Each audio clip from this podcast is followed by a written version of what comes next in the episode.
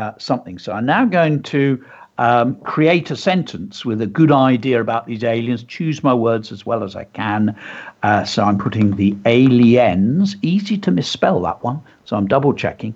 The aliens have um, three arms so that they can pick fruit rapidly from uh, trees taller than giraffes exclamation marks i think that's a good little fact now i've got to double check it before i post it the aliens have and i've written their arms not three and you know, I keep doing this. I keep not rereading. And I was doing it this morning on Twitter. And then you find you've made a mistake. And, and Paul alerted uh, me to the mistake that I'd made. The aliens have three arms so that they can pick fruit rapidly from trees taller than giraffes. Bingo, I've posted it.